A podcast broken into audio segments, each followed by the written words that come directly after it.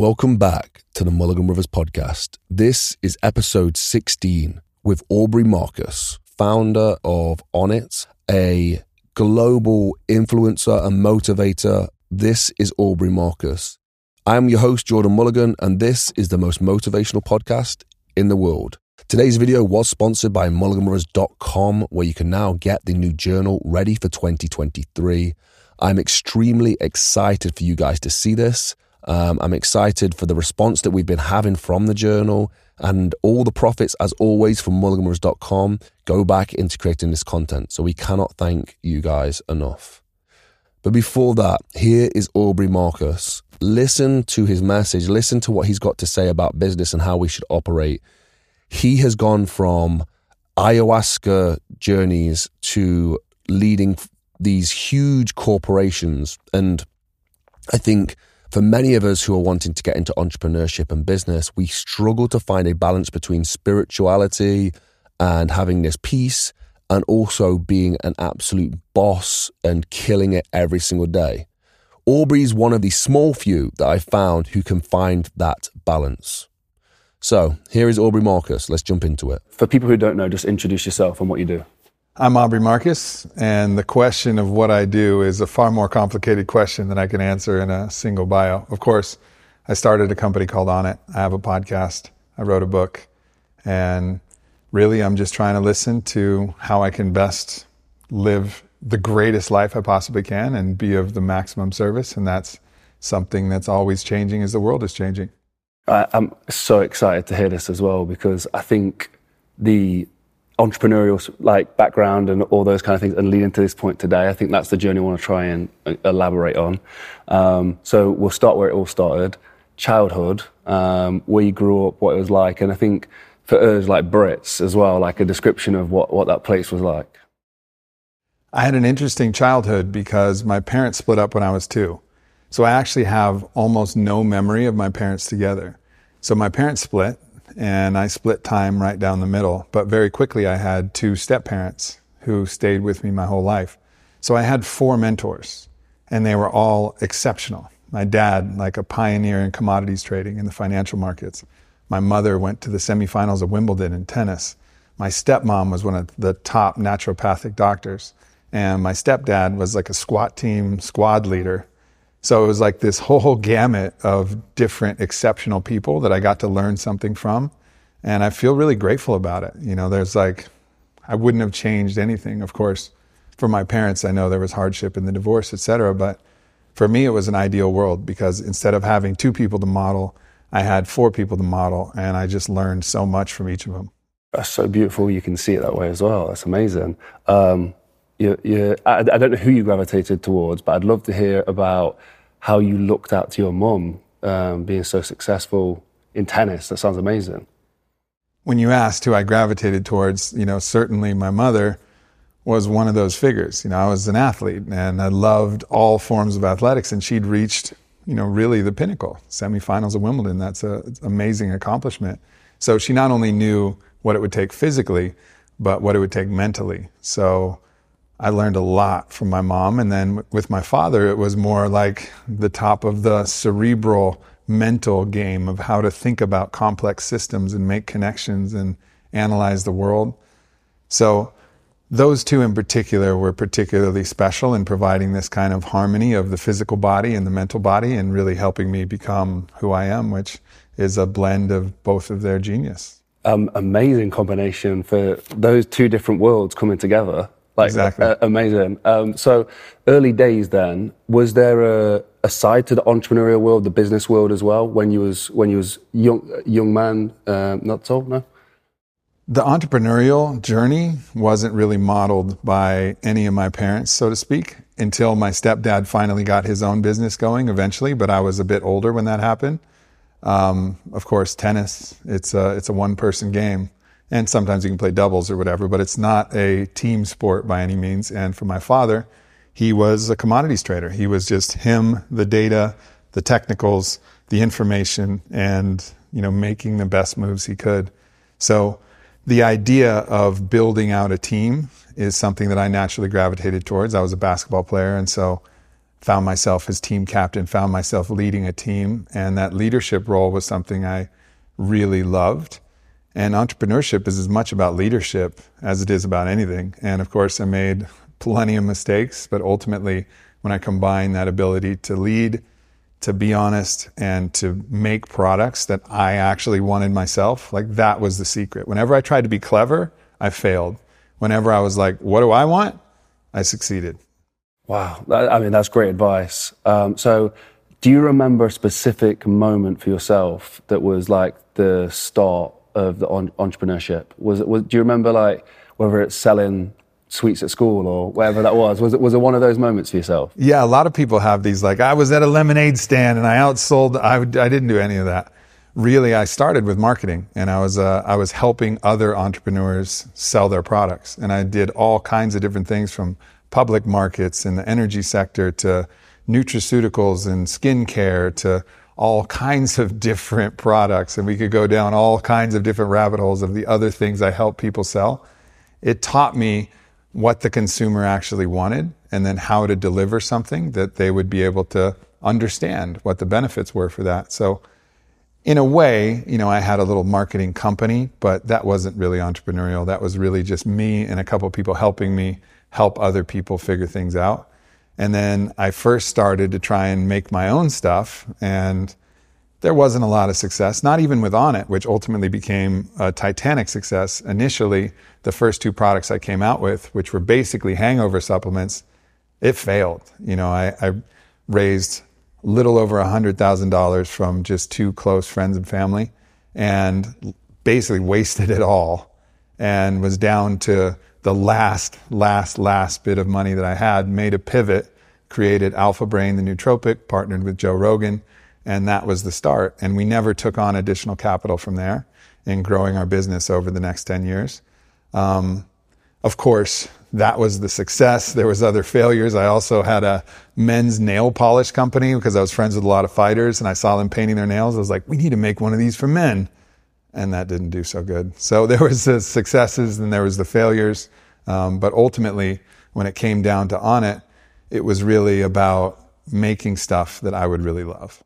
So, so with Onnit or any of the other companies, was there a moment like, a, in fact, let's go with Onnit, like a low moment where you was like, this is, it's like breakpoint, or it was like, do you remember a difficult time? I remember countless difficult times.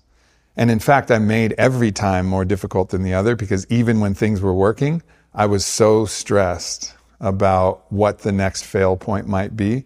And I think that's part of the game. Like part of the game is to see every risk and play out every scenario where it's going to fail and live that scenario and try to circumvent and prevent that reality from happening. It's what the Stoics called premeditation, right? It's like going through and understanding how every single way this beautiful thing that you're creating could be destroyed. And so I lived in that reality for a long time, but we had plenty of different crises. You know, one crisis in particular, um, we were really close to taking on an investment partner, got to the one yard line, distributed all of our working capital because we thought we were going to get a bunch of money in. The deal failed at the last moment. And actually, our chief financial officer walked into the room and said, I'm leaving. I'm out of here you guys are going to be bankrupt in three months and you're done. So I'm leaving. He didn't even give notice, anything. He just walked right out of the room. We call that moment cash apocalypse because it was like, that was like a real moment where we didn't know if we were going to make it. But I always had faith because I had faith because we'd always treated our vendors right. We treated our customers right. And all of those relationships where we'd really treated everybody right, our employees, everybody around us, they stood by us in that, in that really hard time and we were able to make it through. Something I would say myself, my brother Luca, and my other brother William are victims to is what you just explained, like searching for the fail point. And I think it must be a thing that all business people, all entrepreneurs go through, looking at the thing that is going to fail next. Or how did you overcome that? Like, what is the the the thing to overcome that, or to manage it even? Yeah, how did I overcome looking for the fail point? I didn't. I didn't. And I still have difficulty doing it. Now, what is the antidote? Like, what is the remedy to that? It's to still look, but to hold on to faith. Because guess what?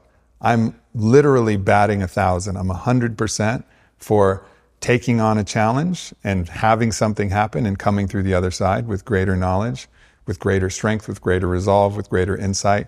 Like I've never actually failed. I've just learned. But so instead of looking at this next thing that's going to happen, like, well, if this thing happens, it's all over. It's not going to be all over. It never has been. I have no evidence to actually say that the next thing is going to take me out. I have only evidence that I'm going to make it through. So I'm learning to just have more faith.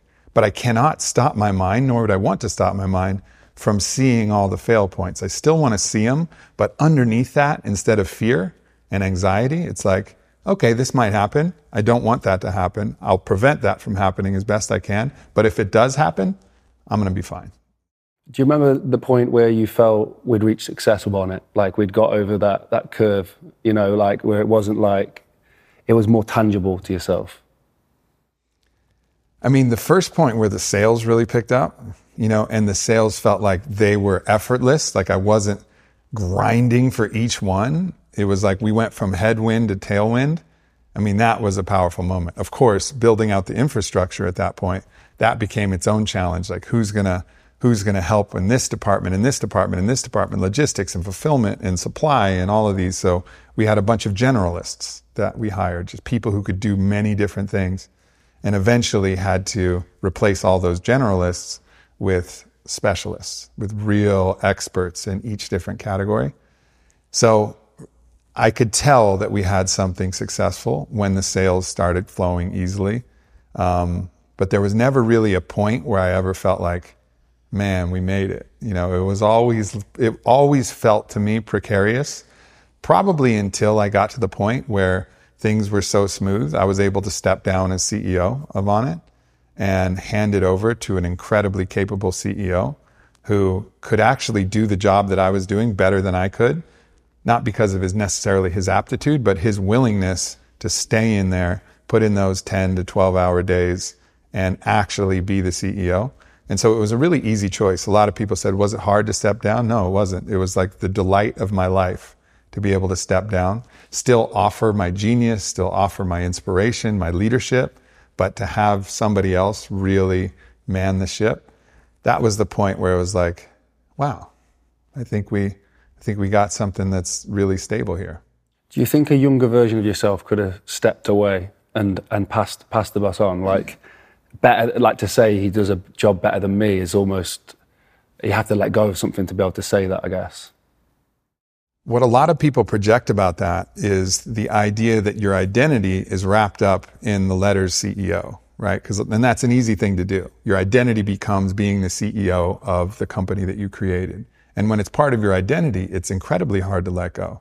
Because when you let go of a piece of your identity, your identity doesn't just morph. Some part of it has to die and then be rebuilt. It's the myth of the phoenix, burned to the ashes and then rebuilt. So it feels like a death.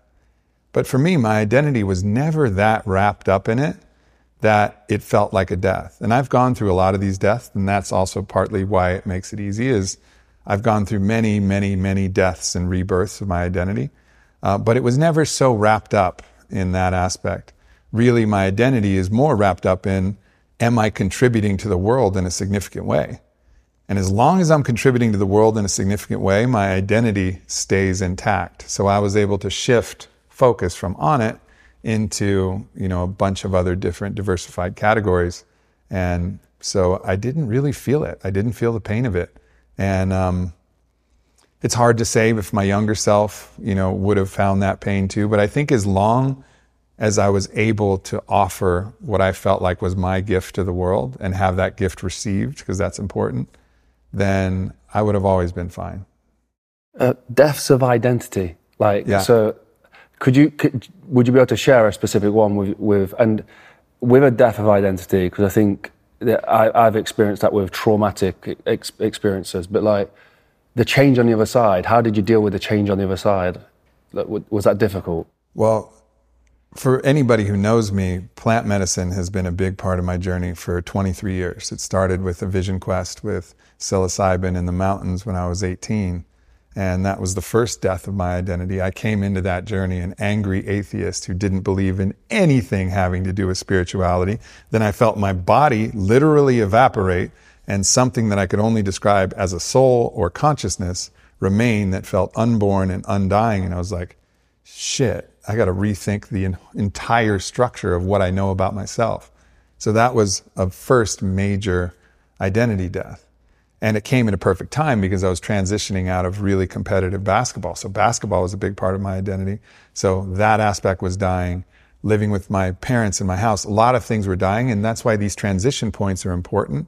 And I feel very blessed that I was guided through that transition point with something that could actually facilitate a complete identity death and then the rebirth on the other side. So that was the first significant one. And many of them have been marked not by an external thing, but by an internal process. I actually go hunting for these through these great plant medicine traditions. Another big one was my first ayahuasca journey. It was so significant that I ended up changing my name to my middle name, which is Aubrey.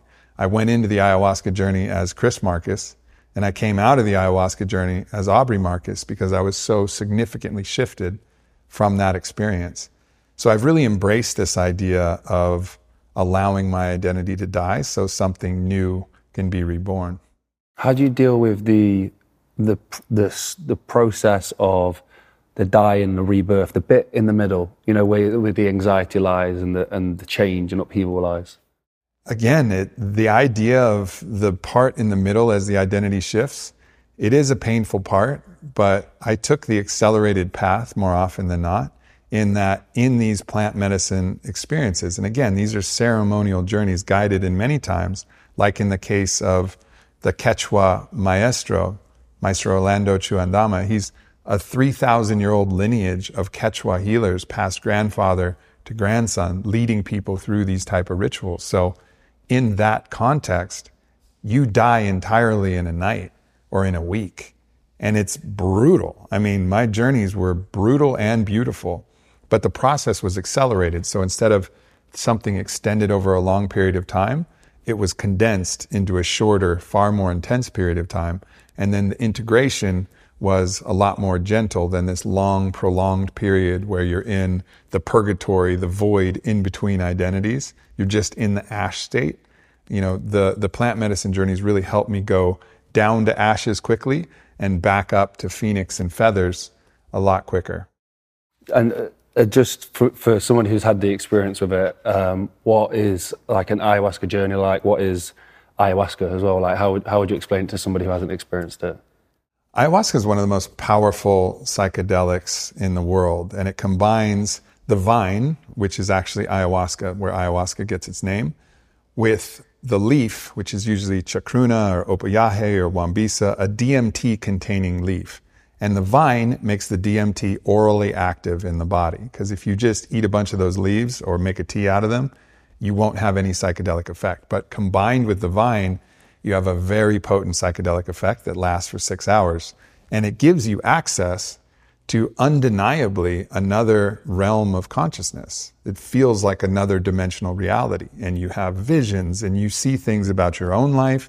You get encounters with beings or spaceships or whatever might convey the information that you need to heal and transform often comes through. And every journey is different. Sometimes you don't see any visions.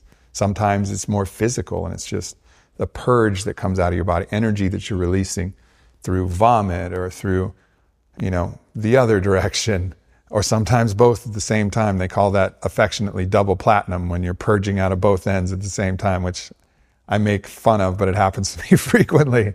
Um, but it's it's this interesting dance where you feel like you're in communication with the spirit of ayahuasca, which is really the spirit of the earth, of Mother Nature herself. And she's the loving grandmother that's there to heal you and show you, you know, show you a way.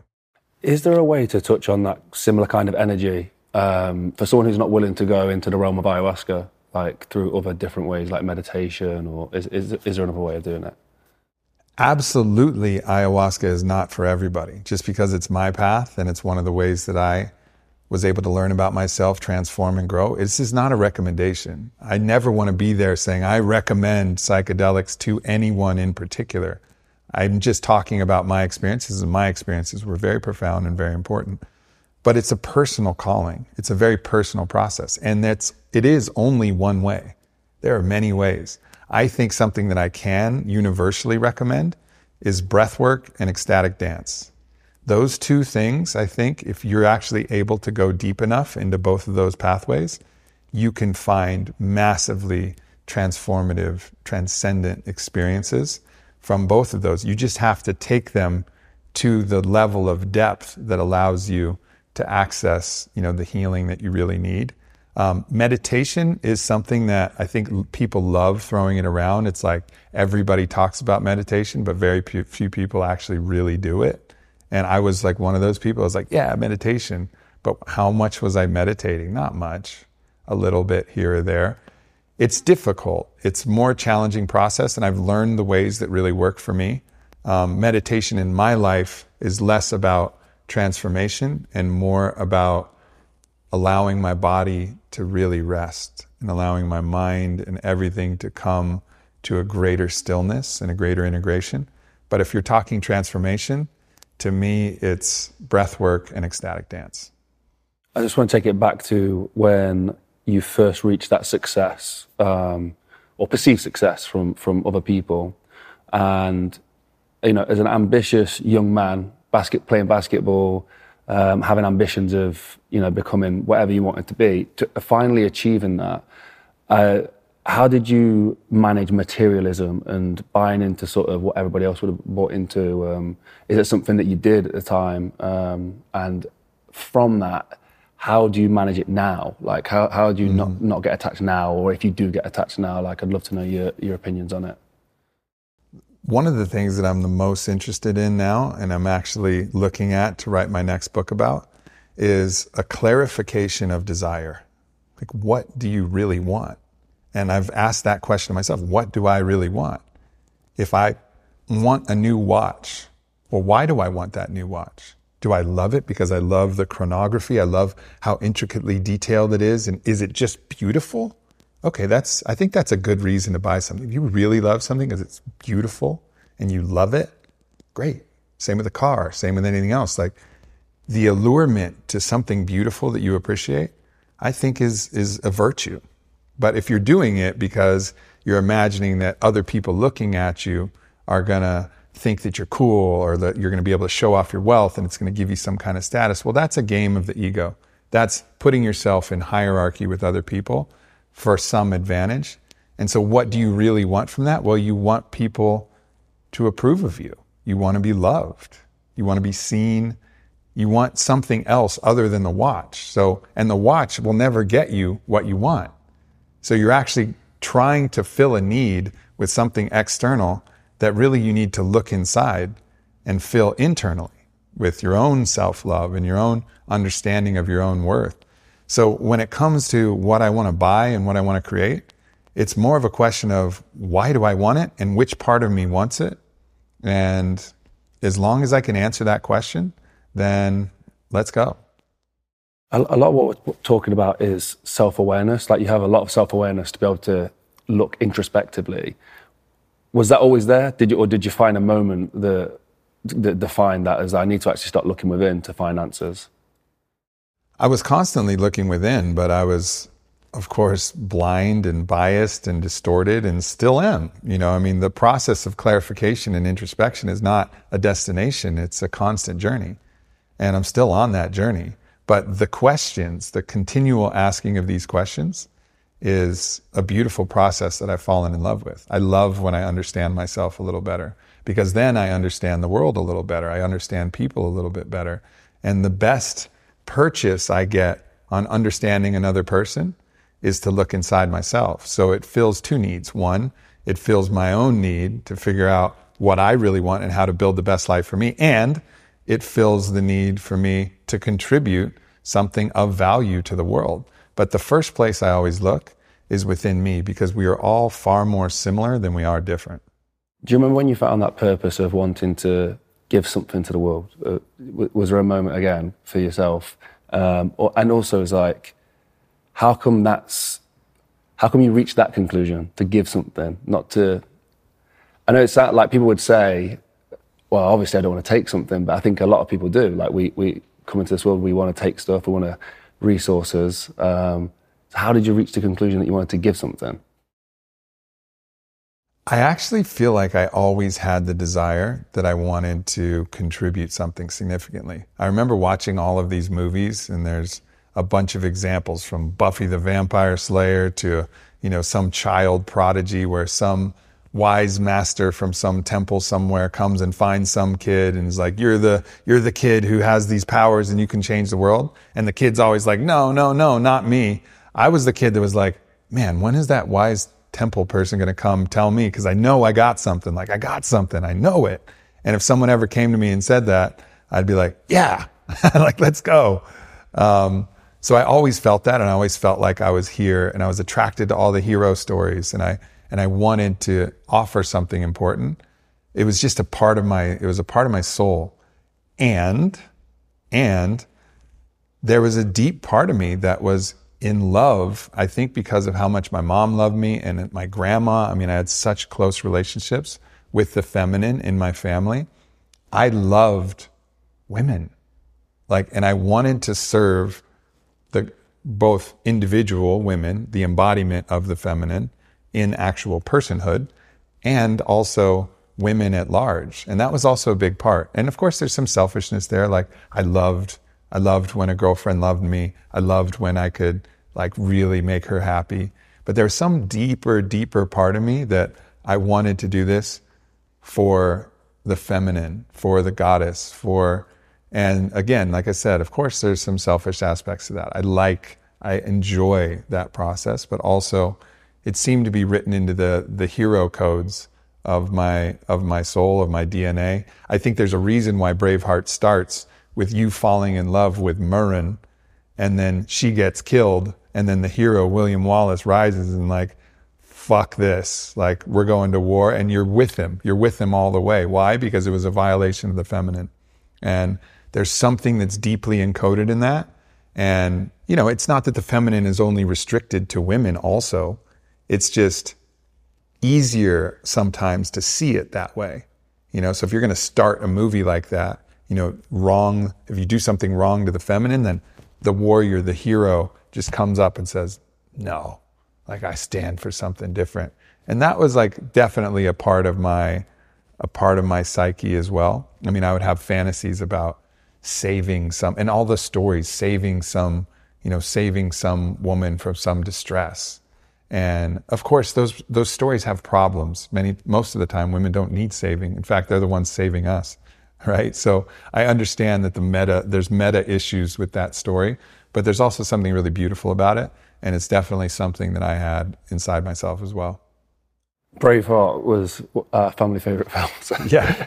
yeah. I don't think I can be friends with anybody who doesn't like Braveheart. If you're like, I didn't like Braveheart, I was like, okay, cool. Yeah. It's nice knowing you. Yeah, definitely. That's good. If you're enjoying this podcast with Aubrey Marcus, please consider heading to mulliganbrothers.com where you can now get the Not a Journal ready for 2023, where all the profits go back into creating this content. Um, so uh, we're talking awareness, awareness of body as well. I know you, you well, as a basketball, uh, as an athlete, um, and in a family of athletes, you must have had focus on that at the start. But um, at what point did you start to have an awareness of the body and like awareness of being healthy and being fit and strong? I was lucky. I was lucky about body awareness because my mom was a professional athlete, so she understood training. She understood what it took to be the best. And my stepmom, as a nutraceutical doctor, she was actually one of the nutritional doctors for all of Pat Riley's teams, basketball teams. So the Lakers in the 80s, the Knicks in the 90s, the Heat in the 2000s. So I had that growing up. Like that's a big advantage. And that's not lost on me. Like what an advantage I had, how blessed I was. And I think this also drives this feeling like I've got to give back because the world has been so fucking generous to me. I've been so blessed, like so blessed. And I don't like the word privileged because there's a lot of like, there's a lot of stuff that's attached to it. But yes, I was blessed. I was blessed and blessed and blessed. And so that natural feeling and the gratitude towards that has then compelled me to say, well, I want to give back. Like, I really want to give back. And one of those blessings was my parents having this knowledge. When I was playing basketball games as a freshman in high school, I would get a stack of supplements on a, on a kitchen paper towel that would help me perform better. Like what ninth grader gets Pat Riley team level Los Angeles Magic Showtime Lakers level supplementation to go play their freshman basketball game? Like what an advantage. And what, and then, then I talk to my mom about what's going on in my practice, my training, and she can give me like specific advice, not for basketball, but how to be the best athlete. What an advantage. How important is it to be physically strong, physically fit, healthy?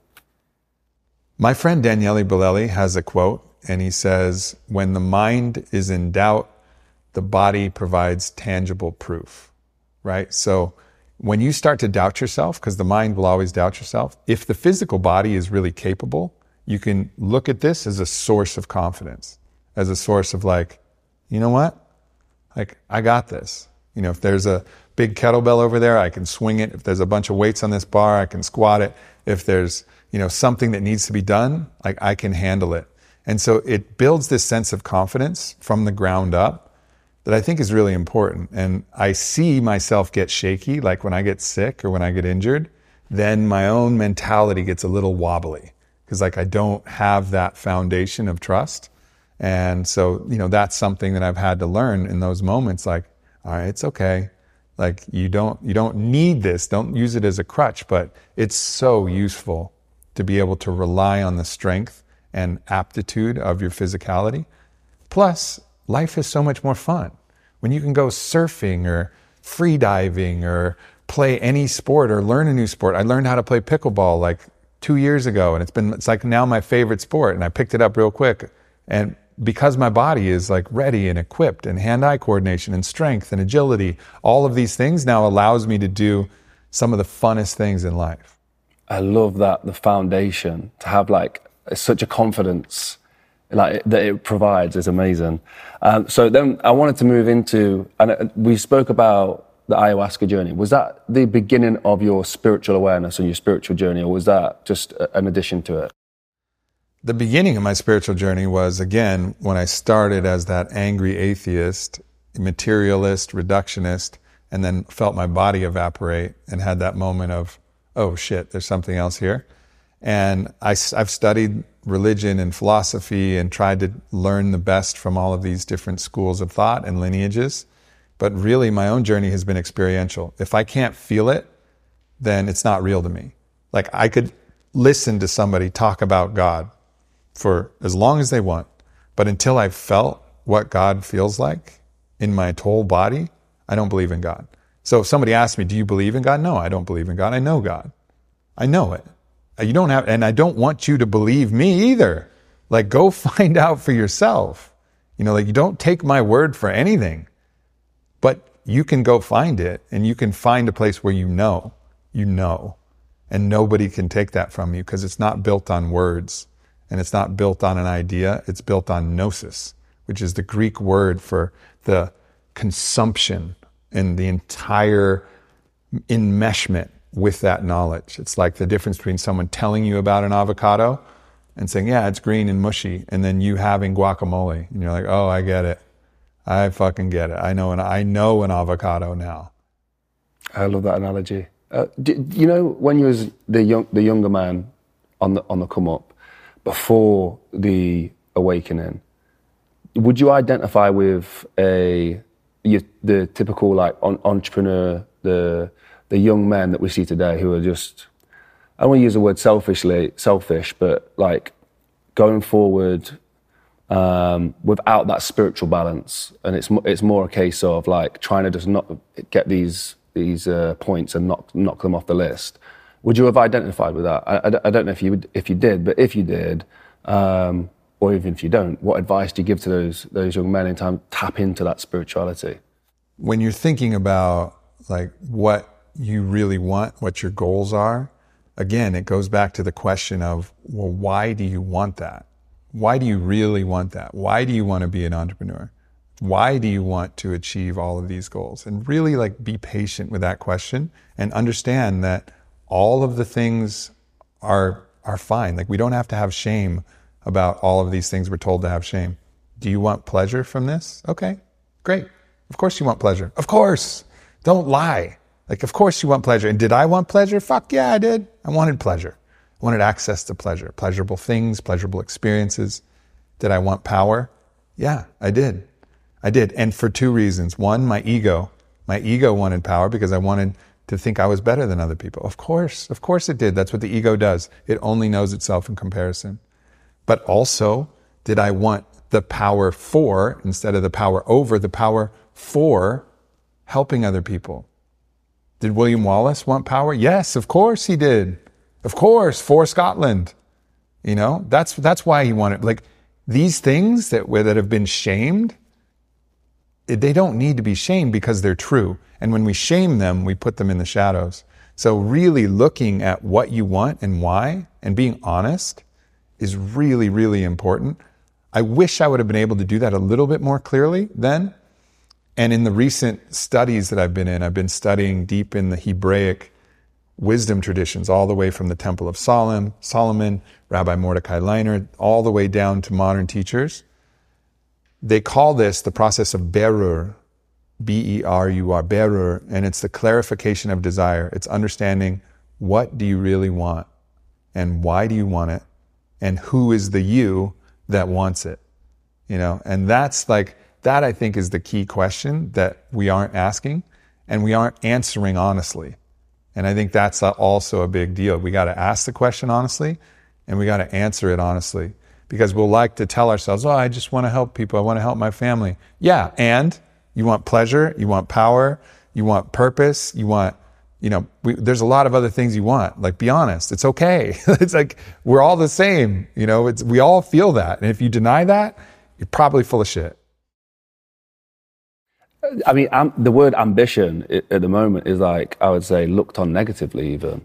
Uh, and a lot of people do look on it negatively. And I think, again, young, younger people, easily influenced, get the opinion from parents, friends, family, out onlookers even, of that your ambition is almost like poisonous, like the what you're wanting to achieve is almost like a bad thing. How, how would they, or how did you even deal with those kind of opinions from others? Of course, we have ambition. We, I mean, if we pretend that we don't have ambition, I think actually we're just pre- we're preventing ourselves from that potential failure. I think it's actually more about cowardice at that point. Like we're afraid to confront our own fears of giving it everything we got. And that's what's causing us to say, oh no, ambition itself is bad. It's actually coming from a place of fear. But where there's the shadow of ambition, where ambition turns dark, is when the ambition supersedes your ethics, right? Like if your ambition is greater than your ethics, then you're willing to do anything to get what you want, right? And if you're willing to do anything to get what you want, then I think you haven't looked carefully at what you really want, which is to be loved, to love yourself. Like you, because you will never get that if you sacrifice your ethics to get what you think you want. You won't get that. So for me, the ambition was always girded. It was always, it was always, there was always bumpers on the ambition by an understanding of there's only one way that I could ever actually meet my ambition, and it had to be honestly. So the way that I built on it, I wanted to make sure that every single encounter and transaction from an a transaction with an employee. They're giving me time. I'm giving them money. But what else can I give to make sure that that, that transaction is favorable, that the bank of reciprocity is even, and I will always err on the side of generosity. You know, if they're buying a product, well, they're giving us money. We're giving them a thing. I want to make sure that thing is worth the money they're giving. And if they ever feel like it's not, we had, we actually revolutionized the industry for return policies. Instead of having to fill out some form and send back a receipt that you totally lost and like mail something in, they could just call us up and be like, hey, I didn't like it. I'm like, cool. What's your account number? We'll give you money back. Like, we wanted to make sure that every different micro transaction we did was in integrity. And if every micro transaction is in integrity, then there's no bounds on where you end up going. And so it allows your ambition to be unbridled. But you have to have it bound by a sense of ethics, and the ethics are bound by a real clear introspection about your desires and what you really want. I can really hear like when you're talking the passion coming through of creating Onnit, like, and, and the work that went into it. With that perspective now, like, what advice would you give to somebody starting their own company, their own brand, their own product? Like, what, what would you give them? Love it. If you want to start a company, you better love, love, love what you're creating, you know, in a really significant way. Like that's the most important thing. Like if you are not, if you are not the number one fan of your product, you fucked up because you got to make it. You made it. And if you don't make something that you love, then you made a mistake. You made, you're trying to be clever. Don't try to be clever. Make the thing that you want the very most and that you're going to love the very most. And your passion for that is going to be felt and it's going to be shared by your audience. And that's like the most important thing I can tell somebody. I, again, with the the idea of that the product, um, some people, I guess, would buy into the idea of making more money, or or or the idea that making more money leads to them being eventually to be able to create the thing that they actually want. How how do you get to the point where you're just deciding to do the thing you actually want to do, as opposed to chasing uh, false narratives or you know create you know I, I, mean it's very easy to create a false narrative of this I'm doing this because of X Y and Z. I mean I actually admire the intelligence of somebody who's clever enough to create a product that they don't love and sell it. I've never been able to do that, you know, like I had, I mean it's not my way, but I'm not going to judge it. If you can do that and you're clever enough to create something that you want nothing to do with, you know, if you're a vegan and you create some new barbecue grill or something like that, like good for you. you know, like I, I think that's awesome, but it's really hard. And at least it's hard for me. And again, maybe it's because I'm just not clever enough, you know, but for me, the thing that makes me intelligent is that I know myself. And if I know myself and I'm honest with myself and I love something, then I know that thing is lovable because at least I love it. I love that. Okay, so I want to take a, a quick a quick turn on this one. Uh, something that we do quite a lot, and I know you've mentioned it before. Uh, we do cold therapy all the time. Like love cold immersion. Like I know you've said you've got a cold a cold mm-hmm. um, plunge pool. What is that doing to? Well, what what is it doing for you? Jumping in cold water. Like some people might think that's just madness. What's the point? There's a lot of research on the physical benefits of cold therapy, and you can read my book, Own the Day, Own Your Life, chapter two. It lists all of the benefits of cold therapy. There's a variety of different things for inflammatory processes, for immune system, for cold shock proteins, for different hormone regulation. There's lots of cool things. But that's not really why I do a cold plunge. Yes, I'm happy that all that happens, but there's two reasons why I do a cold plunge. One, I don't want to. I don't want to. And one of the most important skills in life is to be able to do the thing you don't want to do and do it anyways. When you look at that cold water, then, and you don't want to get, I don't know, some people like Wim Hof probably, I know Wim and I, it feels like he wants to get in, but that's not most of us. Most of us don't want to get in. You know, and, and as Wim says, the cold is merciless and righteous. Like even he understands that there's an element to it. But if you can practice that skill, of doing that thing that you know is good for you, but you don't want to, then that applies universally to life. That means that you can sit down and do that work that you don't want to do. You can put yourself in this seat and handle this thing. You can wash those dishes you don't want to wash. I don't care. You can have that hard conversation with your partner or your friend or your, you can do all of the things that you don't want to do. Go into that termination meeting yourself with an open heart. Whatever that is, it's the same skill. So it's practicing that skill, number one. And number two is I really like, and again, I recommend people are careful with this. There's a phenomenon called cold water blackout, but I rec- I really like going and submerging my head. And that's a big part of cold therapy for me is when I actually get and it's really the back of your eyelids when you get those underneath cold water, something triggers called the mammalian dive reflex.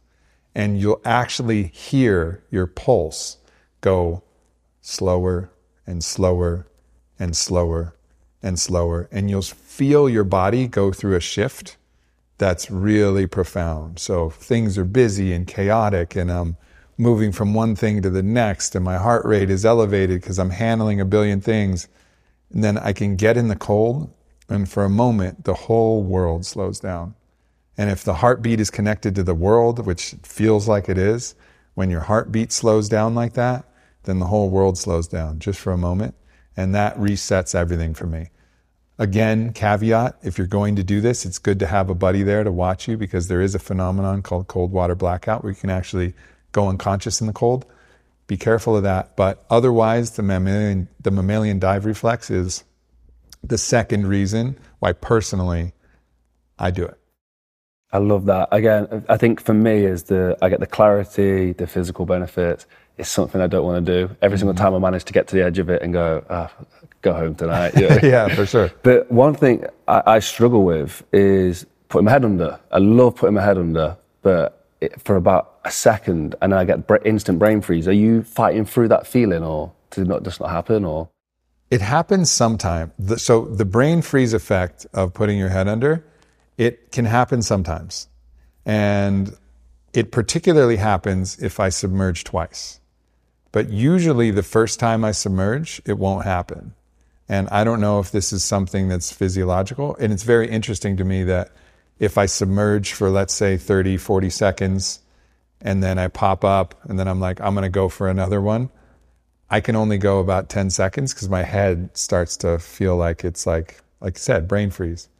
Um, that's my experience with it. And if you do experience that, I would try actually just putting your face under, you know, so you could stand over the cold plunge and just put your face under um, and because really what you're trying to do is get your eyes, the back of your eyes, that cold. And, uh, and you'll still get a lot of the benefit that way. I think I'll give that. I think you, you, might be right in that because I usually do it when I'm getting out. So I've been in there for like five, ten minutes, mm-hmm. and then I'm sticking my head under as well. So I've already yeah. kind of experienced the cold for a long time. Um, I'm glad you could uh, speak about cold therapy because it is it's something we're quite passionate about. Um, and it's cool to see. I can't wait to see what your pool looks like. Mm-hmm. Yeah, amazing. Um, so, t- taking cold showers, cold therapy into account, what would be the ultimate daily routine, whatever it is your routine, it, that includes like nutrition, exercise, um, cold therapy, whatever it is? How would you? What would that day look like for you? I mean, your question about the ultimate daily routine is a 110,000 word book that I wrote called Own the Day, Own Your Life, right? Literally, I took every chapter of the day from the moment you wake up to the moment you go to bed, including playing, having fun, having sex, working a normal day, not like an exceptional day where you have all day to just be devoted to doing all of these things, because that's not realistic. It was like a normal Tuesday. You know, this is what you can do. And we put all the practices in there that, you know, you can bring into your day. I think there's some core elements, like everybody loves this morning routine idea, and I think it's important. How you start the day is very important. There's three things for the start of the day. One, you need to rehydrate. So you lose a couple pounds, depending on how big you are, might be less than that if you're smaller, of moisture overnight because you're breathing out moist air and breathing in less moist air. So also depending on how arid the climate is, there's a differential. So you're losing losing water. So rehydration. And we're not a freshwater organism, we're a saltwater organism. So a few grams of sea salt, I like Himalayan sea salt, a dash of lemon, and then like 12 to 16 ounces of water right when you wake up. That's going to start the process of rehydration. And the mild effects of dehydration, it doesn't take much. And it doesn't take much. And I think that's a lot of why people are so tired in the morning is actually not for any other reason than they're mildly dehydrated. Um, I've started using mouth tape, interestingly, when I sleep, which actually helps this. I feel less dehydrated in the morning because I'm breathing out of my nose when I'm sleeping. So that's just a side note that I wasn't aware of when I wrote the book Own the Day. The next thing is you want to start your circadian rhythm, and that's the natural hormone cycle that regulates the day. So getting some light on your body, and if you're in a really dark place, it's important to have you know, bright lights that you can actually use to actually get your body habituated to the light and movement, some kind of movement. You don't have to do a full workout, but something to get your body moving. Those things will start to trigger your body into a wakeful state, and you won't need to reach for that coffee until later in the day when that's when I like to drink my coffees in the afternoon. In, in terms of diet and supplementation, specifically for an entrepreneur, like what would you recommend? So the question of what is the supplement that you should take for optimal cognitive performance was the very first good question that I asked when I started Onnit. And that's what created our flagship supplement, Alpha Brain. So there was like nine different things that I was taking for cognition. And I'm kind of a little bit lazy when it comes to that stuff. I have nine bottles in there. I'm like, eh, fuck it. You know, I'll drink some coffee, whatever, I'll deal with it. So I wasn't actually even taking the things that I knew worked because it wasn't convenient enough. So I was like, all right, I've learned both from my stepmom, both from the research, from all of these different athletes and different people that I've been interfacing with, what the best supplements are, but nobody's put them together in a single formula. And that's what we did with Alpha Brain. So we came out with Alpha Brain and it really revolutionized the idea of a cognitive enhancing supplement that you can feel, that's real. And we did clinical trials, you know, double blind, placebo controlled clinical trials to prove efficacy even after the first dose. And so those, you know, that supplement out of all of them is probably the most important supplement that I could recommend to anybody who wants peak cognitive performance. Uh, Onnit just came out with a new version called Alpha Brain Black Label, which is like the, the Cadillac version, the top shelf version. It took us 10 years to find a formula that was actually better than the first one that we came out with. Um, but we finally did it and uh, and so I take that one pretty frequently. Also, like a lot of convenient ways to do it. There's ready to drink. There's a powdered version that's easy to travel with. So that's a supplement that I can I can really fully back and recommend. I'm walking around day to day basis, doing my normal stuff, and then how would I feel afterwards? Like what would it what would it do to my sort of cognitive function after taking the supplement? So one of the one of the things that we actually tested for in the clinical research was brainwave state. And we actually saw a difference in peak alpha. So alpha is the brainwave state associated with flow state. That's when you're in the zone. And you don't have to just be in the zone on the basketball court or in sports. Like you get in the zone when you're writing something, when you're working, and all of a sudden you're just in it. You're in it and you're doing the things that you need to do. You're not thinking about the other things. You're not in resistance to what you're doing. You're just in the moment doing your work. And that's what you feel like when you take when you take alpha brain. It's not a stimulant, so you're not going to be all jacked up because that actually diverts your attention a lot of different places. Great for cleaning the house. You know, if you want to clean the house like whatever, some kind of methamphetamine derivative like Adderall or whatever, great. You know, like you can, and I say that because it's only one molecule shifted from methamphetamine. A lot of these pharmaceutical like ADD drugs are very similar to street drugs in like what they're actually doing, yeah, sure, like clean the house.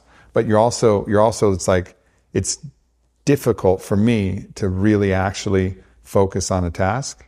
And uh, and I'm not saying that these drugs aren't effective in for certain cases or whatever, but um, when I really want to stay and like focus on something, that's alpha brain is what I reach for.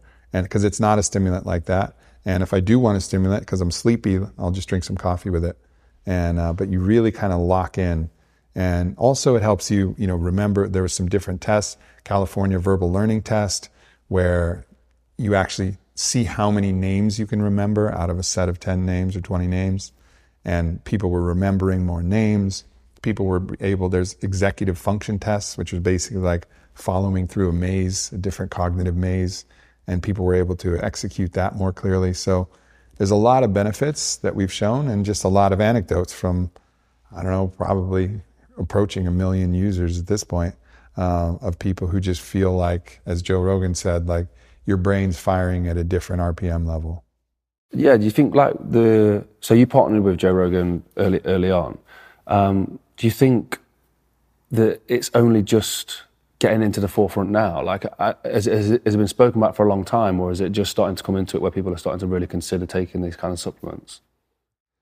I think when we first started Onnit in 2011, came out with Alpha Brain, it was early. Like, it was really early. And we kind of positioned our surfboards there early with a great product. And now it's part of the mainstream discussion. Um, we were definitely early then, and uh, but it's one of those things that once you actually understand it, then it just becomes one of the tools that you have available. And all of us we have our own tools, whether that's caffeine or whether that's nicotine or whether that's kratom or whether that's supplements or whether that's naps or whether that's cold plunging or whatever. We have this host of tools, breath work, whatever. of these host of tools that we have, and our tools actually make us more effective as people. And this becomes just one of the tools that's available. And, and that's really what Onnit was trying to do is just create tools that allowed us access to a greater total human optimization. What are you looking to do now? Like, so you've stepped stepped away from Onnit as CEO, but you offer it. You still you still give it the input. But like, what are your goals now? Like ambitions right at the moment? I sold Onnit. On it is sold. I am no longer. I'm also not CEO, and I'm also not the owner. But it's still my flesh and blood. It's still a part of me. Like you will never be able to get the Onnit out of me or the me out of Onnit. And we're inextricable. Um, so next, what's next?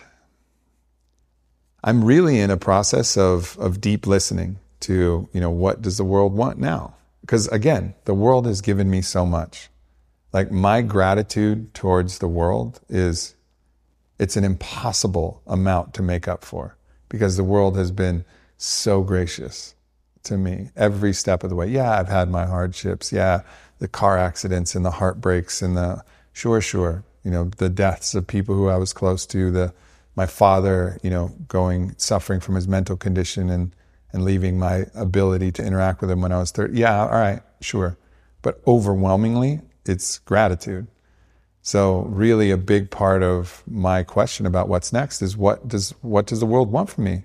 How can I be of greatest service? Because I got a, you know, it almost feels like I got a debt to repay. I've been given so much. One of the answers to that is a coaching group and a community we created called Fit for Service, where we bring people through different programs that help them access their own self sovereignty, this own level of introspection, help them ask the right questions about themselves. We're not trying to give anybody answers. We're just helping them ask the right questions and find people and peers who can support them in their own journey. And that's been an incredibly rewarding process. So if anybody's curious about that, it's just called Fit for Service.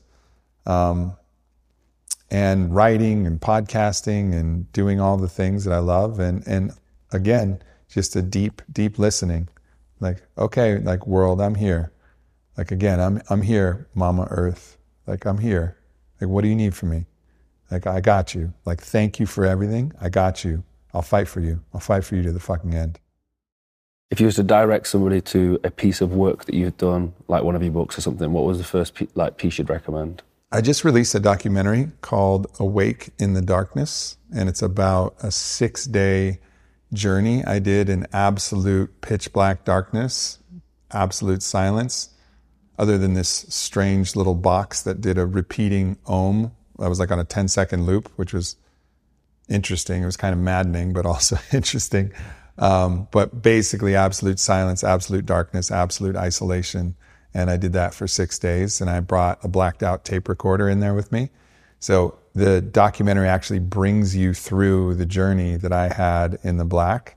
And it was incredibly raw and incredibly like powerful for me. And I think, again, the things that I went through, you know, issues with my father and my family and my own relationship towards life and, and love and self love and all of these and what I took for granted and all of these. It's a powerful piece. It's a powerful film that has a lot of, you know, important lessons to it. And I think maybe people might not be aware that, uh, that that documentary exists. So I would check that out. You can go go to my website, aubreymarcus.com, and you'll see Awake in the Darkness. Thank you so much. I mean, we'll link it all in the description. I look forward to consuming it myself and have, having a watch. Um, where can people find more from you? Uh, where's the best place to, to consume your content? At Aubrey Marcus is on Instagram. I'm really active there. Um, on YouTube, it's uh, slash Aubrey Marcus Pod. You know, pretty much everything gets up on YouTube. Aubrey Marcus podcast, some amazing conversations that I've had there. Um, so, yeah, there's a lot of places to find me. Of course, I mentioned the book, Own the Day, Own Your Life. If you're interested in the physical dimension of things, that's available on Amazon. Um, I had a good time reading the audiobook version. So if you're an audiobook type of person, I recommend that. Uh, it's hard ass work to read an audiobook. Actually, it was like four days of just two producers in my ear telling me, I think we heard a stomach gurgle in there. I'm like, a stomach gurgle? What are you talking about? like, really? We got to do this again? Um, but it was, it was great. And I'm really, really proud of that. And, uh, you know, someday there'll be another book too. Uh, thank you for doing the audiobook because that's how I, I'll consume it for myself. And uh, thank you for giving us your time today. It is so appreciated. Um, blessed that people like yourself will share this time with us and hopefully we can share this message with other people. So thank you. Of course. Thanks for coming over to my house. Thank you so much to Aubrey Marcus. For me, as an entrepreneur and a businessman, one of the hard things that I've found is to find a peacefulness and a spirit like the spirituality and balance that with the go getter side, the entrepreneur, the businessman who has to make those tough decisions and has to work relentlessly, to find a balance between those two is very difficult. And it's quite easy to be pulled in one direction. But Aubrey Marcus and his lessons that he speaks about has really helped guide me. And I continue to work on that and continue to take inspiration from Aubrey Marcus. I'm going to link his stuff down below so you can find out more about what he gets up to on a day to day basis. If you want to see what I get up to on a day to day basis, it's at Jordan Mulligan on Instagram. Um, have a blessed and productive day, guys. And remember, at mulliganbrothers.com, you can now get the Not a Journal where all the profits go back into creating this content.